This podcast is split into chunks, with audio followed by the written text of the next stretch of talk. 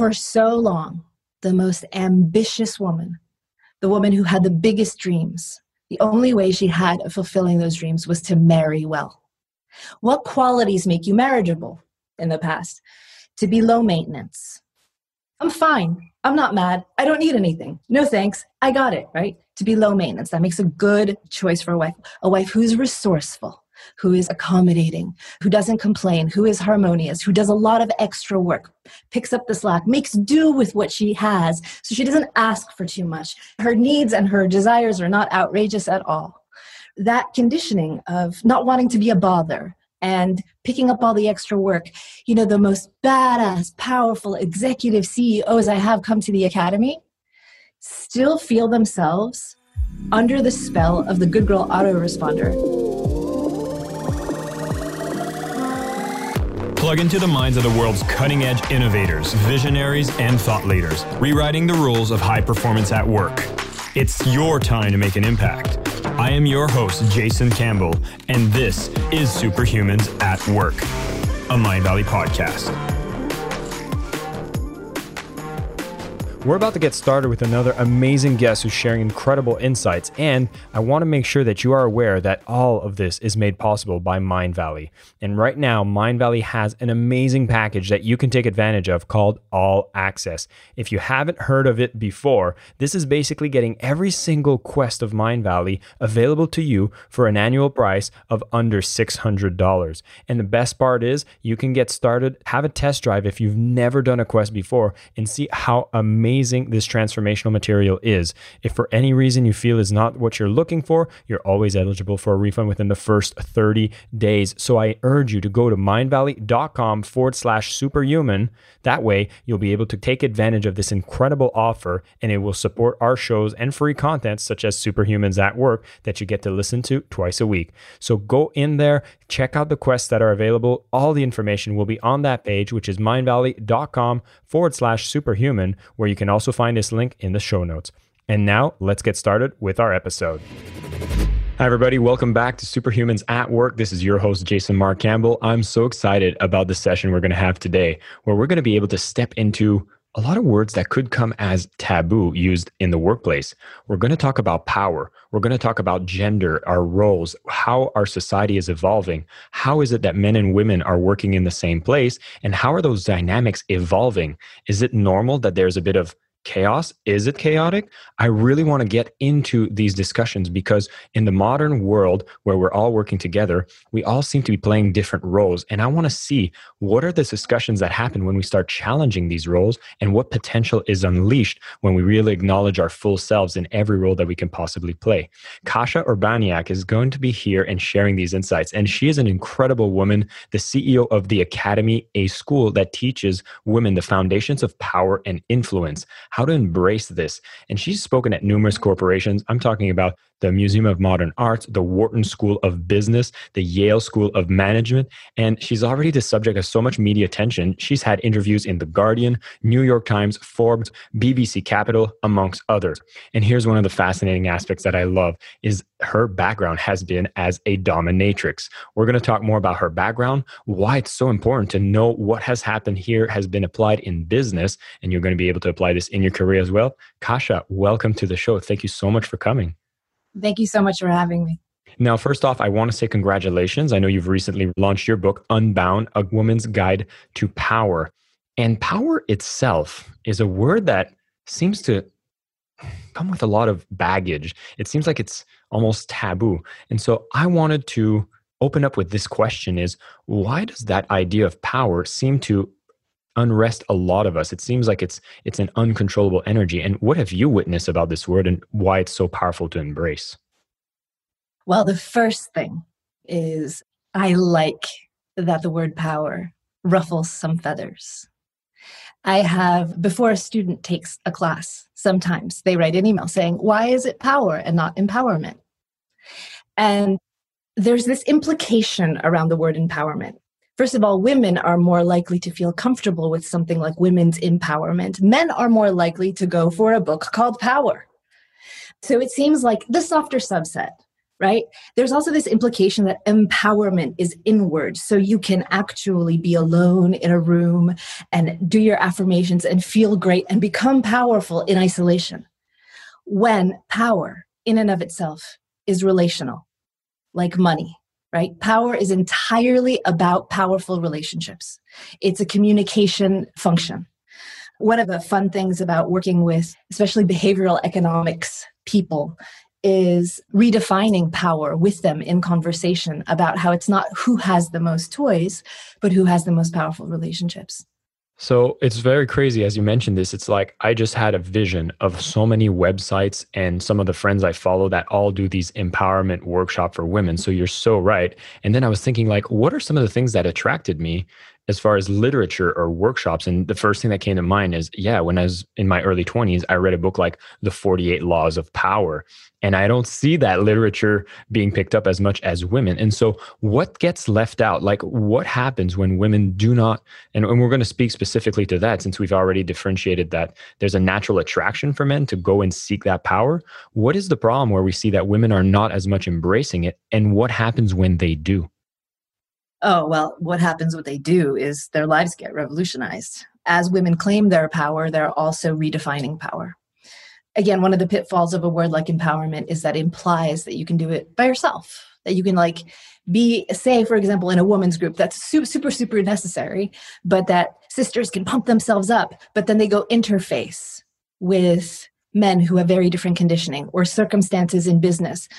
And all of the sudden, it's like the magic's gone when you focus on power and powerful communication and building powerful relationships, the evidence of your power is not your feeling. Power is not a feeling, it's an effect, it's what happens in the impact of the thing. And I think men are trained and conditioned to have more of their attention, for better and for worse, on outward attention states meaning performance the results winning the game you know getting the date whatever it is for the performance the provider. Whereas women tend to still be conditioned towards their beingness not their doingness even though women are doing more than ever and sometimes double triple what men do.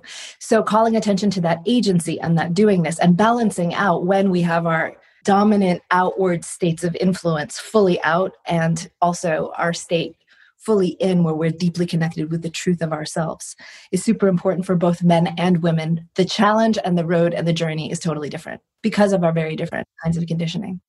Which I want to go right into that conditioning, right? So women naturally have not been embracing it as much as men, yet we see that there's so many gaps in the workplace when it comes to, you know, senior positions, you know, the glass ceiling, and women are just in the process of getting into the workforce and we're seeing that the cards seems to be stacked against them. And so what is that conditioning and what can we do to become like do we need to break through a mental barrier as a woman and how do we get started doing that? It's a mental, emotional, and physical body based barrier. But before addressing the conditioning, I have to say that there are also other circumstances that make the, say, the corporate game a less appealing win for a woman. Between sexual harassment and having other values and family, there are other legitimate things that go on besides conditioning. But here's something that was really, really interesting. I'll get into the conditioning in just one second. In the course of teaching, at some point I added a power with money class to the curriculum. And one of the things that inspired me, and a lot of the courses are around being able to ask for what you want, ask for what you need in a powerful and effective way, shamelessly and like 100% of what you need in the workplace, especially getting, you know, the support that you need to do your best job. There was this tech website, and this was a story a few years back that noticed that women were applying for jobs and asking right away for lower salaries than men. So these like really, really well meaning architects of this tech jobs website were like, we're going to solve the problem. We're going to start putting up a graph for each position and showing the exact average what's on the excessive side, what's on the lesser side, a beautiful graph for each position. So each person, man or woman, can look at it and get a sense of what the actual average is. And you know what happened? Men started asking for more women started asking for even less. And to me, this was such a huge, huge sign, such a huge red flag So telling them what the average is did not change their behavior. As a matter of fact, if it did, it made it even worse. So let's talk about what I call good girl conditioning, right? If you really, really think about it, women being able, women going from being property to being able to own property is actually relatively recent when it comes to human history. It actually happened kind of an eye blink ago. In 1974, a woman couldn't even get a credit card in Connecticut without her husband's signature. We're not talking about, you know, millennia here. We're talking about a few minutes ago in the eye blink of human history. All of a sudden, women can own property, women can go to work, women can have careers.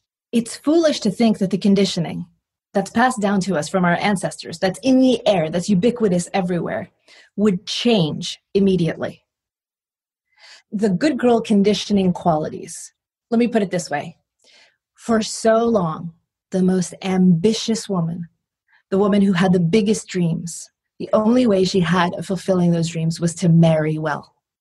What qualities make you marriageable in 1888 or, or whenever in the past? To be low maintenance. I'm fine. I'm not mad. I don't need anything. No thanks. I got it, right? To be low maintenance. That makes a good choice for a wife. A wife who's resourceful, who is accommodating, who doesn't complain, who is harmonious, who does a lot of extra work, picks up the slack, makes do with what she has, so she doesn't ask for too much. Her needs and her desires are not outrageous at all. Right? And that conditioning of not wanting to be a bother, and picking up all the extra work.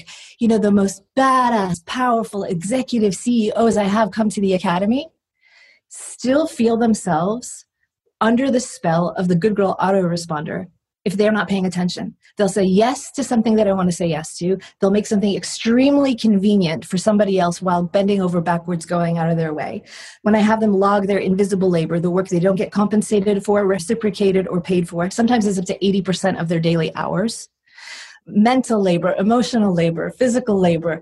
The independent woman, her victory is super bittersweet so many women who are kicking ass are actually doing the jobs of three people and not asking for help because it makes them feel bossy or needy, not getting what they need, definitely not asking or receiving the 100% of what they would need. They're not asking for the salaries, they're not asking for the team they need in order to do their best work.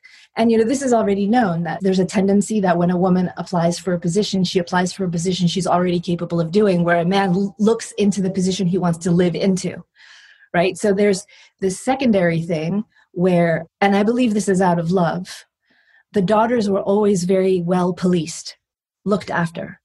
Because if a woman wore too short a skirt and something happened to her, she would be to blame. So you had to watch your daughters, watch your daughters. And once that atmosphere develops, any woman listening to this can probably relate to the constant self policing that now needs no police officer, needs no parent, grandparent, needs nobody else to point it out. She's asking herself, Am I too much? Am I not enough? Am I too loud? Am I too quiet? Am I too feminine? Am I too masculine? Do I care too much about my career, not enough about my family? Was this appropriate? Was that, that attention turned inwards, but not in a generative, positive way?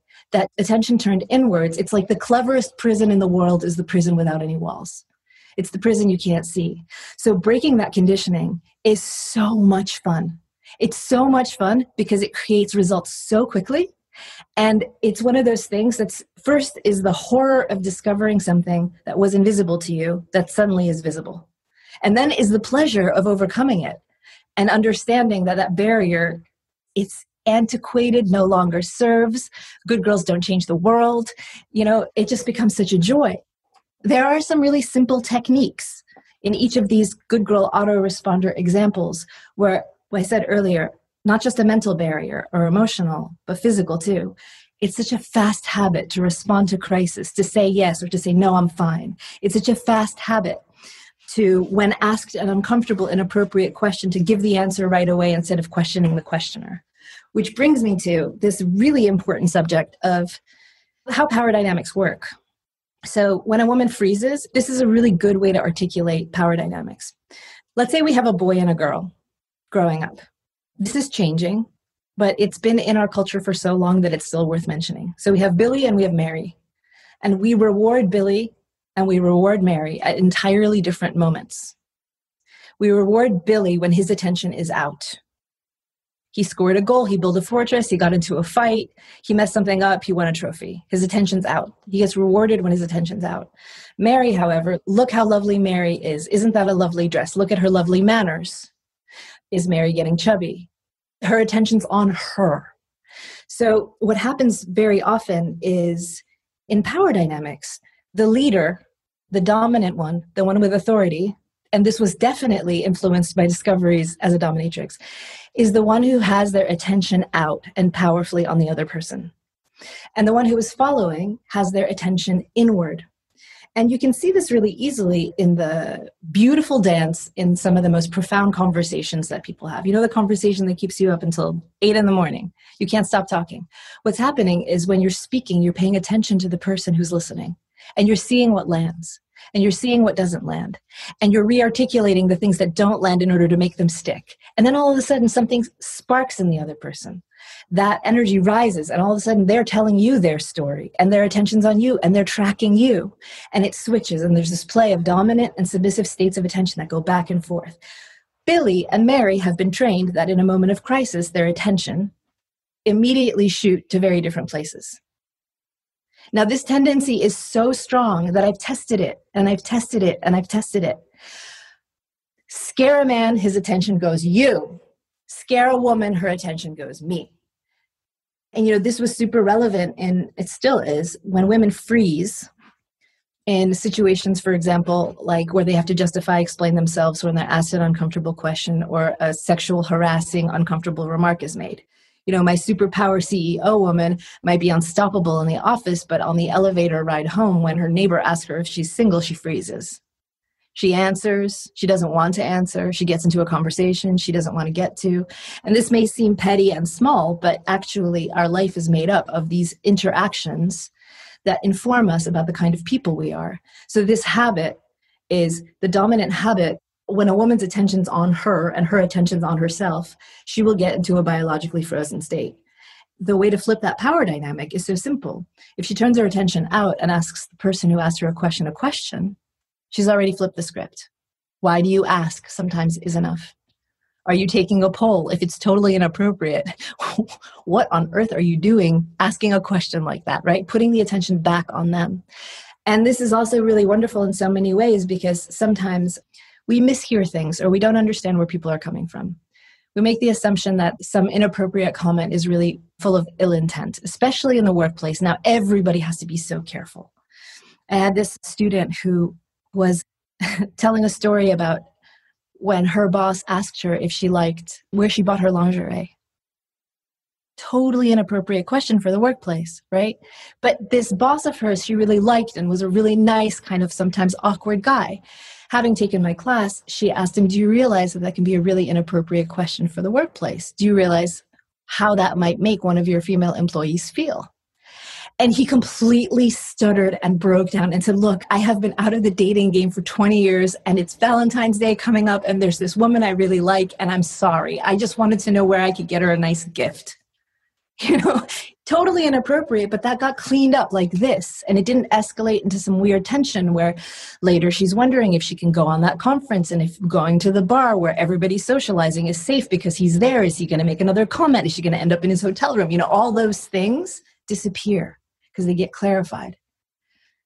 Now, you just went through an amazing overview. And I, I, remember seeing, by the way, if anybody has not seen the TEDx talk that Kasia does, which goes over these concepts, which I think is phenomenal, is one of the reasons I definitely wanted her on the show to share these concepts with you.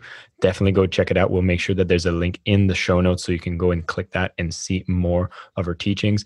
And the one thing I just noticed is you've explained the whole situation, the conditioning, what's happening. And at first, when you were explaining, I was like, wow, is this the reality of things? Is there nothing that we can do to change this or accelerate the transformation? And then I noticed how you shifted and said something I was not expecting. You said, the process of liberating yourself from that invisible chain is absolutely fun.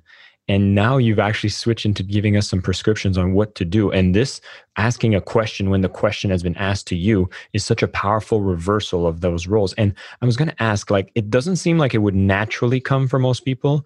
Like right now, we're sitting, or if somebody's listening, they're in their car and they're like, oh, okay, wow, that makes sense. But when that moment arises, there's definitely like that emotional jolt that kind of triggers the lizard brain. And so my question to you would be, as I'm aware that asking the question when the appropriate question comes is one of the best ways to kind of shift the dynamics, what can I do to train myself to be more ready for those moments? Because I always will default to my natural at those times. Does that make sense? Yeah, well, that's why we train. I mean, there's a lot of things that we do at the Academy that any listener can do. Like, here's a really good one people are afraid of hearing no. They're afraid of hearing no. That's a general human experience of not wanting rejection, abandonment being one of the worst punishments you know, primal, tribal. You get banished, you get rejected, it's worse than death, right? Death before dishonor. It's what gets people in the military.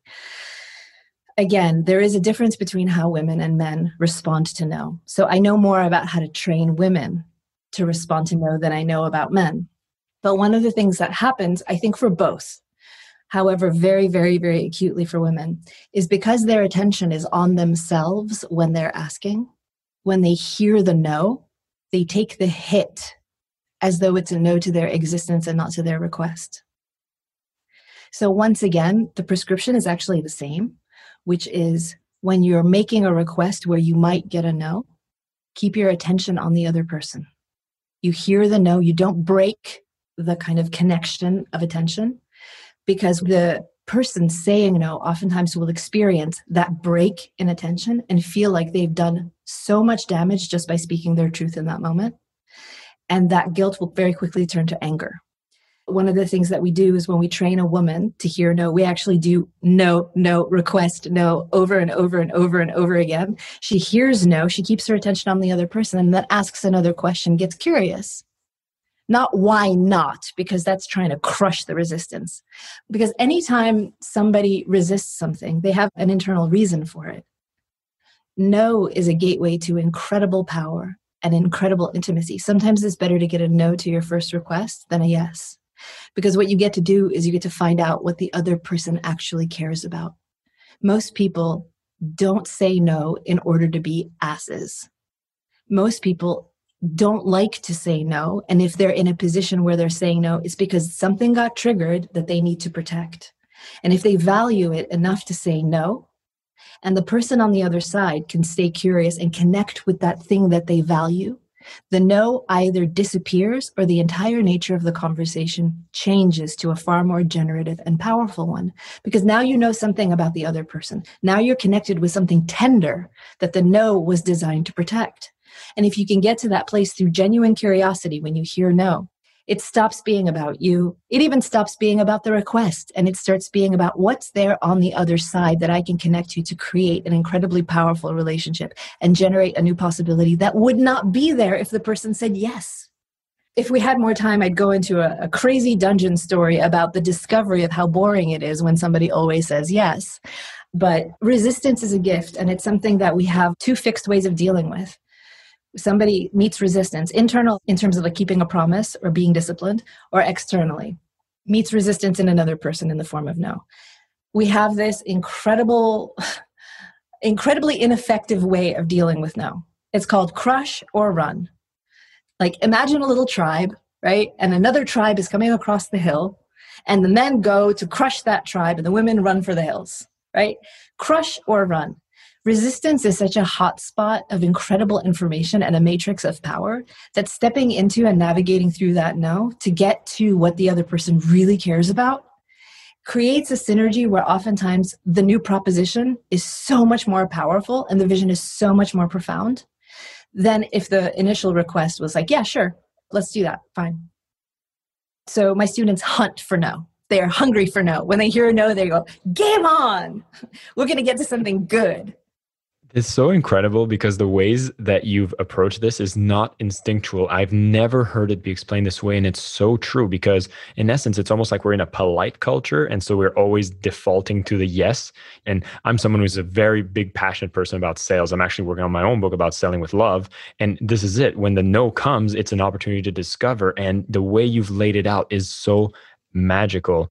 And so, as we get more comfortable with that, we've talked a lot about, you know, a lot of the issues, the conditionings around women. I want to also throw one insight for men who are listening to the show right now, which is as we're seeing the dynamics, the women, we're seeing some transformation. People like you who are teaching the right methodologies for women to come into the workplace to embrace their power. So now my question would be, what are some of the responsibilities that we can take as men so that we can make this a more powerful workplace by embracing the differences we have as well as making sure that we have certain behaviors that we keep in check possibly to ensure that we have the most output and the best times as we're going towards working in the workplace making an impact and including both genders in the most powerful way?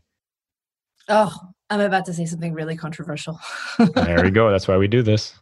I'm only speaking for myself because this is a very controversial thing to say I was assigned the task of teaching men how to behave themselves regarding sexual harassment in corporations. And I found that what they are trying to do absolutely does not work. Jason, I'm going to give you 20 behaviors that you are not to engage in. Remember them all, learn them, and make sure you don't do them.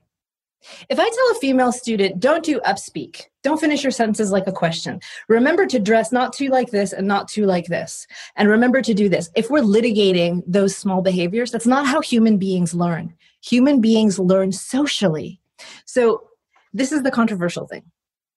When you teach a woman, when she feels frozen or attacked or undermined by a man, when you teach a woman to flip the power dynamic, get connected to the other person Ask questions, get information, get curious, develop a powerful ally, find out if that person really is an enemy or if they just didn't know. Then what you have is a woman who's growing in her power. Side effect, she's teaching socially in the moment with social reward in the moment the best behavior for any man or for any other person to take. I think that we have a crisis when it comes to men right now. And I wish there was a teacher who was teaching this kind of thing, but in reverse for men. Because what we're really forgetting is that just like women have been conditioned to be the perfect wife for millennia, men have been conditioned to violently divorce themselves from their emotions in order to be able to go out to war and die for us. The sacrifice of that deep connection to emotion and the taboo of a man being sensitive or deeply connected and how that's not powerful, not strong, and how it shows up is absolutely horrendous. We live in a culture where empaths actually envy sociopaths. And any book out there on empathy is how to deal with the burden of feeling other people's feelings. And any book on psychopaths and sociopaths is like what you can learn from them without being one.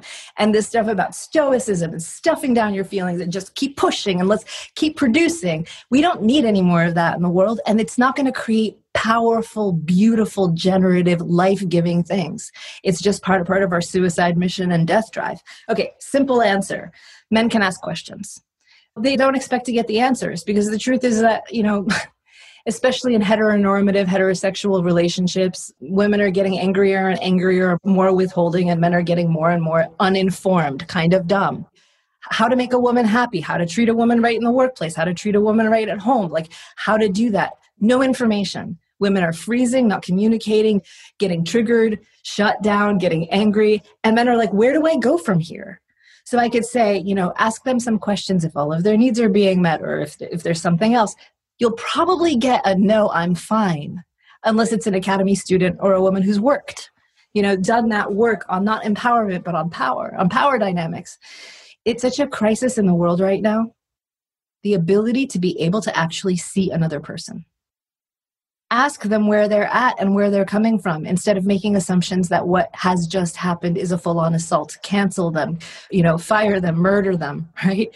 But actually check in. Even if the person's misbehaving actually especially if the person's misbehaving and you're physically safe right? That's a caveat. If you're physically safe find out what's behind there.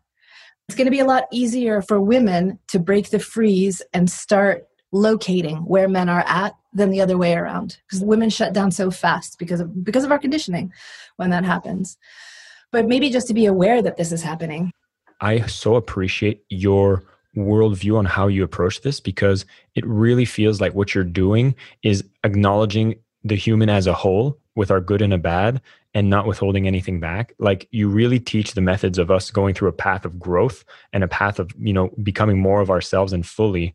And i love the fact that you've actually pointed out how we're trying to give prescriptions of things of micro behaviors when really we have to kind of build the bridges between everybody and i think that's a powerful thing and nobody being perfect in the process. And i think with a lot more people that go out and teach the methods that you teach and a lot of people becoming more aware of ways to show up in the workplace both as men and as women it's a beautiful dynamic and i'm seeing all the progress that we're seeing in today and maybe this would be the best way i'd love to ask to close is in the more recent years or even specifically 2020 where we're seeing a lot of this work being done more remotely are you seeing a very positive and accelerating change in the dynamics and for especially women showing up in the workplace and are you excited about the years to come Oh, I wish I had a more positive answer for you. I guess the positive, optimistic view is it's getting worse. And so the problems are more acute and so the problems to solve are more visible because right now I feel like women are pretty much carrying the pandemic on their backs, losing jobs and doing everything. The good girl behavior is at an all time high. It's my hope that this becomes part of, of a much bigger conversation in general in these kind of apocalyptic times where the problems are harder to ignore overall on every level. And that we use that as an opportunity to get aware, enlightened, and connected, not disconnected and hateful. It feels like the whole world is going through this kind of Kensho moment, which is like we're going to be more aware of the pain, which gives us the opportunity to identify possible solutions in a quicker way and hopefully a lot of people can take the initiative on i would say everybody if you haven't picked up the book yet definitely grab unbound a woman's guide to power. This is Kasia's book. It's amazing particularly for the women listening here. You'll want to go ahead and grab this piece of literature and inform yourself. Make sure you have a look at the tedx talk. We're also going to have a link to that. And definitely look into the academy. This is the school for the women that teaches the foundations of power and influence. And during these times especially as she's just mentioned things are not necessarily better. Boundaries are probably being crossed more than ever as we work from home, working even more hours. These are going to be the types of things that gives you the power to say no, to acknowledge a no when it comes at you, to bring back the question whenever you're put into an awkward situation with another question so that you can really speak your truth and not just be indoctrinating or repeating the conditioning of the good girl behavior. We're trying to break the mold. We want to bring these ideas forward, and we can all take a small responsibility to be able to do our best in the workplace. And for men, ask better questions. Also, do your best out there, but don't need to have a prescription list. Look at ways that you can connect and bond with your your colleagues and you can ask better questions so that we can show up as a better person as well Kasia, thank you so much for coming on the show and sharing these amazing insights. I had a ton of fun listening, and I hope all the listeners, you had as much fun as I did. Thank you so much for tuning in. Thanks again for tuning in to Superhumans at Work, which is always brought to you by Mindvalley. Know that All Access is our greatest offer where all of amazing quests in every area of your life are made available for you for under $2 a day. Simply go to mindvalley.com forward slash superhuman, and then you'll get a chance to uncover all of the available journeys that you can go through to improve every single area of your life. Mindvalley.com forward slash superhuman is where you'll get all the information and you'll get to see what it's like to be part of a tribe of people looking to always improve and do the best possible in the world by starting with themselves. Thanks so much for tuning in, and until next time, stay superhuman. My name is Jason Campbell, and this is Superhumans at Work, a Mindvalley podcast.